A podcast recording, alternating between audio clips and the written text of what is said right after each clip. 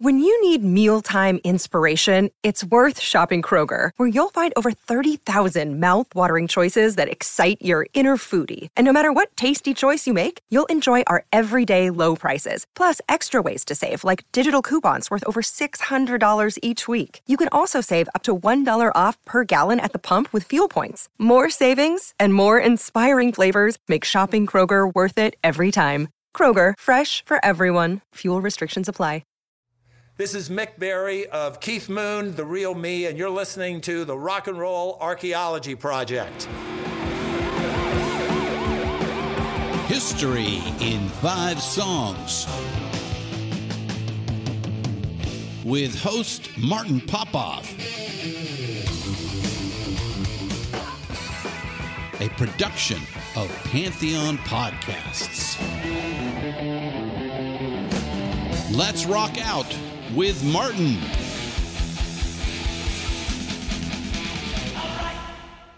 Welcome back. Martin Popoff here with another episode of History in Five Songs with Martin Popoff. Okay, there's a few interesting developments here.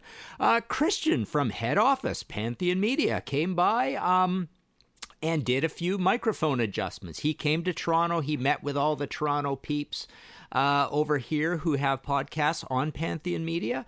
And um, yeah, it's exciting times at the company, but uh, no, it's very cool. We did uh, we did a little bit of uh, work on my system here. I'm uh, I'm using headphones uh, to uh, to to do this now. Um, so yeah, um, I think you'll see some improvements in the audio. Another thing that has happened, I have started a Facebook group uh, for History in Five Songs with Martin Popoff, and uh, and I'm getting a lot of nice suggestions there. And uh, that brings me to this episode because uh, I want to thank a few people, and I want to mention. Um, some of these suggestions, uh, you know, in in pertinent context with what we're going to talk about. So, this episode of History in Five Songs with Martin Popoff, we are going to look at the birth of American power metal. Now, power metal is uh, is an interesting term. Um, let me explain.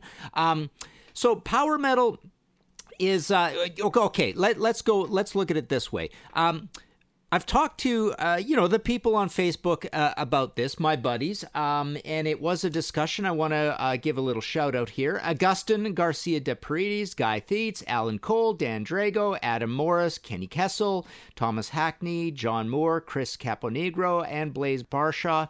We have been talking about this, and you know, there's a bit of back and forth, and I say, well, you can't really do, uh, you can't really do history in five songs power metal or even proto power metal because here's the problem. So power metal is is a type of heavy metal that uh, kind of emphasizes sword and sorcery. It's got a few different characteristics. It's got uh, you know twin leads, high vocals, uh, kind of a classical basis to what uh, to what is going on in there. Um, and it has a lot of roots in basically traditional metal. It is a traditional form of metal. So, you know, you could go all the way back to, I like to make the argument that you could go back all the way back to Uriah Heep with the conceptual stuff and Demons and Wizards uh, and those kinds of lyrics, those fantasy lyrics. But also Judas Priest is a big one, Accept is in there. Um, Iron Maiden is in there. Now, Iron Maiden is kind of the transition band, and here's where we kind of. Um, I have an interesting idea where we can look at a European episode of history in five songs and this American one that, that we're doing now because power metal kind of simultaneously starts up. And I, I like to have as a uh, as a demarcation point I want I want this to be post Maiden so it's post Priest first of all then post Maiden. We're kind of into a second wave, so I like to say that that power metal starts proper, uh, where you can actually um, discern a sound and a wave, and and frankly, just like the new wave of British heavy metal, a sort of uh, a sort of army coming up of these bands. Um, so yeah, 1983, uh, and like I say, there there is a whole European thing we're going to talk about, but I want to talk about the American one. So where do we go with this? Um, interesting uh, concept. I mean, the the idea of power metal, uh, the term power metal. Funny, uh, funny trivia for you. Metallica used to call themselves power metal, and they had a good point because power metal is a you know it should be a super powerful metal, right? Um, Metallica, it was the sort first sort of notch up to that thrash, uh, you know, it, eventually became the term. Um, but power metal is something that you might think applies more to something like a Metallica, to thrash. And then later on, Pantera actually had one of their indie albums called Power Metal. So again, they were making a, a heaviness, a, you know, heaviness upon heaviness on Metallica. They should be called Power Metal. But this stuff got called Power Metal instead. Now, why is it called Power Metal? I mean, I, I feel often I, I consider some of the most egregious power metal, some of the really melodic European stuff with a lot of keyboards. I even call it ballerina metal or frilly sleeves metal because it gets very dramatic and very classical and renaissancey and like I say melodic. And at that point I'm wondering, well, you know, this is actually kind of a not very powerful form of uh, of heavy metal, so why should it be called power metal? You know, the other reason I think you could include that term in this is because it is about demons and wizards and dragons and power and magic. So so in that respect there's there's kind of a kind of a lyrical or a you know artistic use of the word power in power metal. So um, Okay, so let's uh, let's get started with some music. I've babbled long enough. Um, I'm going to introduce this one, and then uh, and then let's uh, let's talk a little bit. So our first one in our history in five songs uh, of uh, the birth of American power metal or American power metal is uh, is Dio. Take a listen to this. This is a little bit of "Don't Talk to Strangers."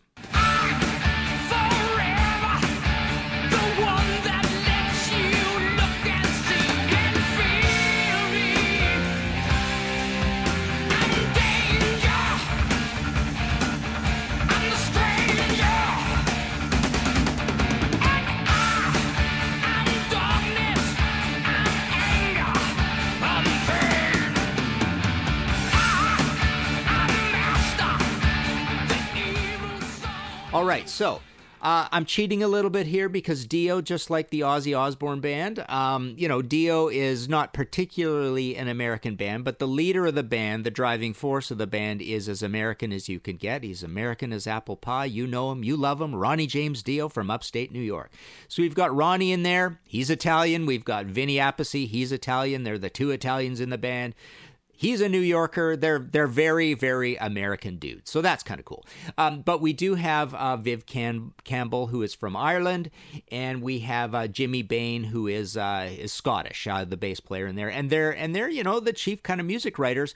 Jimmy's coming from a band called uh, Sweet Savage. So they're sort of a uh, new wave of British heavy metal band. That's why you get this great, uh, this great uh, feel in there of the new wave of British heavy metal. Now Ronnie also always talked about how he was um, he was very British at heart. He loved the British bands. He loved Britishness. Period. So so you know Britishness uh, coming from the new wave of British heavy metal. There's there's sort of the birth of power metal in there as well. But what you hear with this song you know, I wanted to pick this one. It's a little bit of a deeper album track off of uh, the 1983 album, May 1983 Holy Diver. Uh, but I wanted to show you that fast picking, that melodicness, that slight classicalness that uh, that defines power metal. So there you go. Ronnie's in here, you know, and and also a super important is um, is the fact that Ronnie is your uh, you know original cliched, sometimes you know denigrated as your your rainbows and magic and wizard kind of uh, lyricist. So he's the big big, big guy doing this. He started doing this in Rainbow. And like I say, early, said earlier, it derives a little bit from Uriah Heep as well. But this is a big tenet of power metal, especially European power metal. Um, so Ronnie's in there, uh, you know, giving us the the sort of imagistic, artistic oeuvre of uh, of the whole thing uh, with what he does. Okay, so moving on, uh, it's uh, it's basically the next month, or no, two months later in 1983. Um, take a listen to this. This is uh, Manowar with Gloves of Metal off of Into Glory Ride, their second album.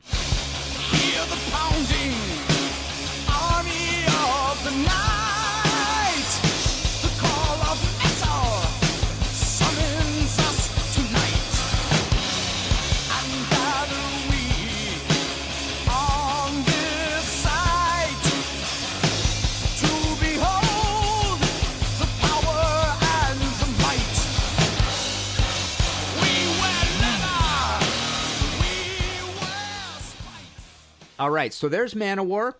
Um, you know, Manowar belongs in here you don't hear a lot of a power metal sound out of their music. I mean, it, it is epic. It's a little bit trashy, though. They have kind of a really earthy, um, you know, American heavy metal sound. But, you know, they touch down on, on all the power metal tropes all over the place. Another one being the gallop. Um, you know, that's a big thing that comes from, well, originally Deep Purple, Hard Lovin' Man, coming up through definitely Iron Maiden. Um, so Manowar is in there with that, but also they are big, big, big uh, as part of this because they've always kind of stayed in this in this power metal oeuvre moving forward. But a lot of their songs are about heavy metal, and power metal does that too. And it's about Vikings and and war and big clashes of uh, you know metal and swords and shields. You know they got swords and steel and, and metal in in many of their album or song titles. Um, and you know they also dress the part. Uh, you know they're working out. They got the big muscles but they've got you know the the, the viking kind of look to them. Uh, so so they belong in this for a lot of reasons uh, but they they are a little bit of an anomaly uh, music wise um, but not you know not lyric wise and again uh, actually to bring up another point power metal uh, is is uh, characterized by high vocals, high operatic vocals. That's something that comes from Rob Halford, um, but you definitely hear that in Eric Adams. Uh, you don't get that in Ronnie. Ronnie James Dio is uh, is more of a unique thing unto himself. Um, but Eric Adams, you hear this, you know, every every musician, every vocalist, everybody's striving uh, to be higher and faster. Uh, that's kind of the idea of power metal as well. It's it's operatic, it's theatrical. Manowar is definitely a very theatrical. I picked this album because it's almost like. Um, it's almost like their trouble run to the light. It's it's the second difficult album. It's murky. It's kind of underground. Uh, they get they get a little more um, you know defined and power metal and focused and tra- and frankly better recordings uh, as we move on uh, through the career. So there's our number two in history in five songs with Martin Popoff. Let's take a short break and hear from our sponsors. When we dropped the first few episodes of Rock and Roll Archaeology into the feed three and a half years ago, little did we know that this telling of rock and roll history would become a pantheon of rock and roll podcasts. Since many of you first joined us on our rock and roll exploration, the halls of the rock and roll pantheon have filled with shows like Deeper Digs in Rock, Rock and Roll Librarian, Muses, Art of Rock with Caution Friends, Real Rock with the Reverend Andy King, Miss Pamela's Pajama Party, Vinyl Snob, and more. We are proud of this one of a kind approach to an audio magazine of high quality shows. That is Pantheon, and thank you for your support. We couldn't have done it without you, our diggers who listen to all of our shows. And now, we are excited to let you know that every show available as part of Pantheon can be found in their own podcast feed to subscribe to in Apple Podcasts, Spotify, Stitcher, Google Play, or wherever you listen to your favorite podcasts. Remember to subscribe, rate, and review the shows you've come to love. We look forward to adding more shows to fill the halls here in our Pantheon of Rock and Roll and find them all at pantheonpodcast.com. Keep up the rockin'. All right, we're back. So moving on. Uh, in our survey of early American power metal, again, um, as I've as I've uh, you know talked about on our on our Facebook group, I didn't feel like you could do just power metal as an umbrella thing. I didn't feel that be, because there's there's too many bands, uh, and I like this American European divide, and I didn't feel we could really do proto power metal because there's just too many things, basically all of heavy metal history, except American bluesy, boogie based rock. You know, that that's that stays out of it. But basically anything British or German um, uh, is is essentially proto power metal. Okay, so back to our uh, our track list. Uh, we are just we're still in 1983 we're into september 1983 this is queensryche with queen of the reich. Take a listen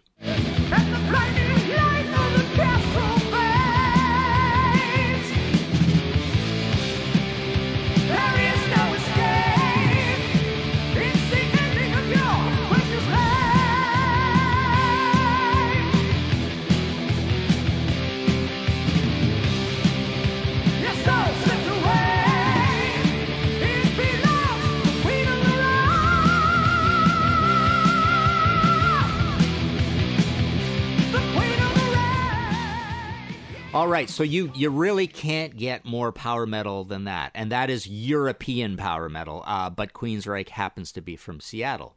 Um, so basically, they came out with this this uh, you know world beating EP that blew everybody away because, uh, like a band we're going to talk about when we do talk about European power metal, Helloween uh, Queensryche were essentially um, you know the faster, higher, more professional, everything more extreme version of Iron Maiden, and you can hear that with this. You've got this impossibly high vocalist in Geoff Tate. He's he's power metal, you know, du jour, quintessential power metal metal singer. And, you know, this song's called Queen of the Reich. They've got a song in here called Lady in Black.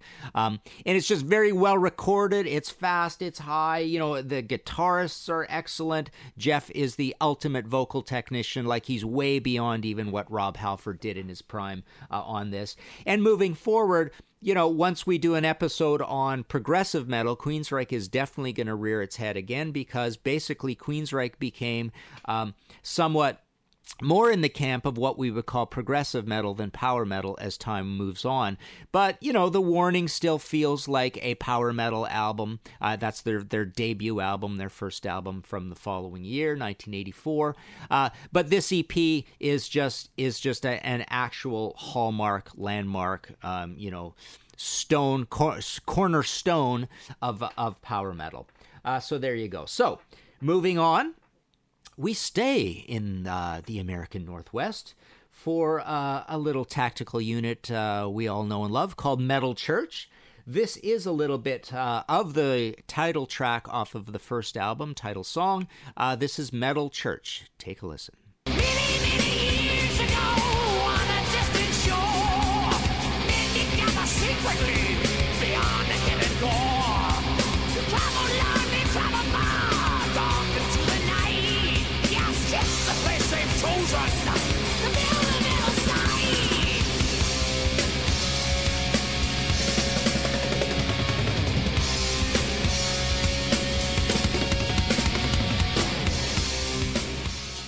Okay. I love this song. As I said on a previous uh, episode, somewhat facetiously, you know, maybe I, I consider Overdrive, um, Dream Away as the greatest riff of all time. Well, often I often call this song, Metal Church, um, the, the riff on this, the greatest riff of all time. It's absolutely a stunner, Kurt Vanderhoof. Um, great band. So why I like the the choice of Metal Church in here, 1984, uh, as a um, as a cornerstone of power metal, is that they are a uniquely American power metal. Like what I like about the the whole American power metal thing is it's a little more traditional, earthy, gritty. It's not so much based on keyboards. It doesn't have to be the high vocals. It doesn't have to be super fast. Um, there's just this sort of traditional metal thing that comes, frankly, more from the likes of uh, of your Ronnie James Dio. I mean, or the Dio band. Um, so uh, Metal Churches is a perfect example of one of these. They're they're a problem band in that some people consider them almost a thrash band because they have quite a few fast songs. They ran in the same uh, circles as Metallica. They they you know supported Metallica on their on their Master Puppets tour. Um, and and moving forward though, uh, they they do have this sort of cool, blocky, earthy, but still very technical sound.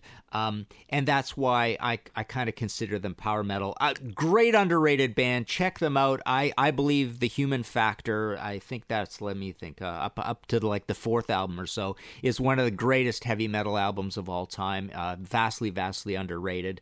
Uh, you know the band was always bubbling under. They they didn't do that great. Um, David Wayne uh, passed on, the original vocalist. He was replaced by Mike Howe. Ronny Munroe later was one of the great, great frontmen I've ever seen live. Really cool dude. Um, but, anyways, uh, Kurt Vanderhoof is an absolute musical genius. He had so- uh, bands like Hall Aflame, uh, Presto Ballet, a prog band. He's, he's one of these great musicologists like a Mike Varney from US Metal or even a King Diamond or Michael Denner, uh, both of those guys from Mercyful Fate. Uh, yeah, so he he totally knows his stuff. He he does he does great stuff. And what I want to um what I want to mention at this juncture as well. Um, Metal Blade Records, Brian Slagel really deserves a lot of credit in this in this birth of power metal. I've even said, you know, he he's he's influential in the birth of thrash and being Lars's buddy and helping Metallica off the ground, but also hair metal. But I just wanted to mention, um, you know, from the from the 20th anniversary box, a few of the bands that fit into this American power metal. You know, we used to kind of joke and call this poverty metal because there was kind of an indie scene in the states, uh, and and a lot of this is coming out of L.A. and L.A. doesn't get a lot of credit for this, but. Um, I'm just going to rattle off a bunch of names because all of these bands belong in this American power metal um, uh, sort of oeuvre. Okay, so starting off at disc one, so so you know this is pretty chronological. We've got Malice, Bitch, Demon Flight, Armored Saint, Warlord. Uh, let's see, Witch Killer. Um, Fate's Warning, a little more of a progressive metal band. Omen, Lizzie Borden, uh, Nasty Savage. Who else did we mention here? Sound Barrier, uh, Flotsam and Jetsam, Hallows Eve. Uh, so moving on, we're into disc three of the uh, the 20th anniversary box. We've got. Uh,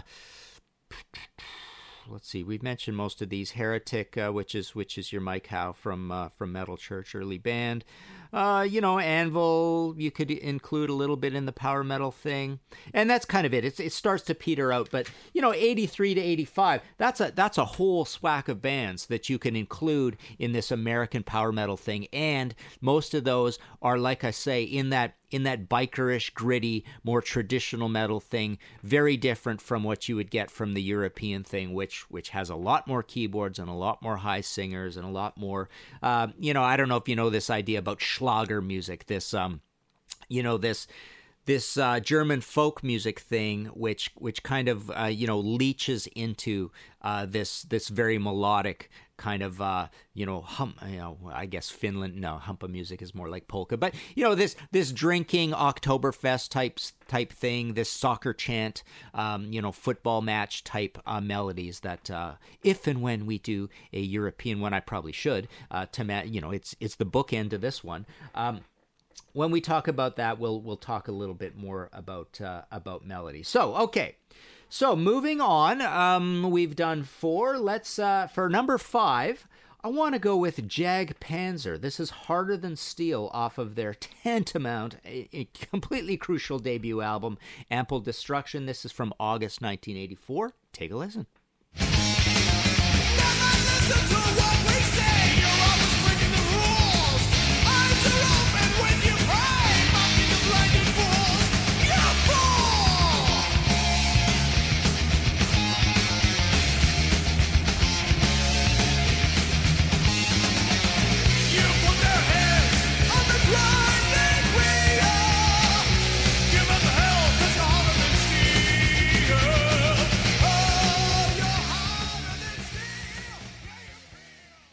All right, so Jag Panzer, super important band in this. Um, you know because okay first of all they they had this debut. They had a lot of trouble with labels. They had a lot of career trouble. This is a band out of colorado. Basically it drops off after this but everybody loved ample destruction. Killer killer power metal album technical metal a little bit going into prog. Um, you know in in the vocalist harry the tyrant tyrant conklin um, really really cool guy great singer. Um, he's operatic but he also has this uh, you know this earthiness to him as well. A little bit of eric adams manowar in him. But you know they're they're they're the leather and studs you know der- derived from judas priest kind of thing but just a really spirited epic sort of metal sound. And the other reason i want to include them in this thing is because when they had their reunions later on uh, or reunion later on i suppose um, they put out uh, a lot of uh, albums uh, really good quality albums that really speak to this American power metal thing. I mean, basically, they're the big American power metal band of the modern day, along with uh, definitely Iced Earth. Um, you know, I'm not including Iced Earth in here uh, because we are talking about. I, have everything I've picked is from 1983, 84. This is why I call it history in five songs because I'm trying to, you know, do a lot of the historical roots of of anything we're talking about here. But Iced Earth, Jon Schaffer, gotta love the guy. Um, basically basically they are the massive, massive American power metal band. Second in command would be uh, Jag Panzer of the modern era. So there you go. Um, that is um, your treatise on the very early days of American power metal. Um, you know, go to our new Facebook group. Um, chime in there. Uh, you know, it's uh, we're talking there. It's really cool. Um, so we're having discussions about this stuff, the episodes, what to include, what not to include. You'll see that there's some discussion about uh, uh heavy metal Christmas songs. Uh, we might do that one later on. Um, but yeah, you can go to the Facebook group, um, History in Five Songs with Martin Popoff, or you can go straight to my page or my uh, what do you call them? One, one's a page, one's a public person persona thing. But I've got two Martin Popoffs as well. You can you can chime in there, or you can email me at martinp at inforamp.net. You can look up my books at martinpopoff.com. My email address is there as well. Uh, and that is it for now. Boy, this has been a pretty long episode. Um, but I uh, I quite enjoyed doing this because I do love this uh, this concept of breaking power metal into a European uh, phalanx and a and an, an American wave um, because they are kind of two different things. They come together. They make this beautiful music we call power metal. All right, that's it for now. See you again next time. Find all of our shows, notes, social, and links at www.pantheonpodcast.com or wherever you listen to great podcasts. All songs can be found for purchase on iTunes, Spotify, or Google Play. Please purchase these great and important tracks. Find us on Facebook at the RNRAP. We are on Instagram at RNR Archaeology. Tweet us at RNR Archaeology.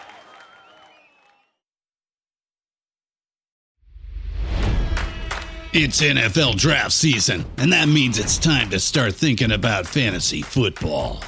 FantasyPoints.com features industry leading experts and prognosticators using proprietary hand charted data to help you score more fantasy points. FantasyPoints.com is the place to go for whatever kind of fantasy football you play. Whether you play fantasy football, daily fantasy sports, or do a little bit of everything, Fantasy Points has the meticulously researched content to guide you to victory.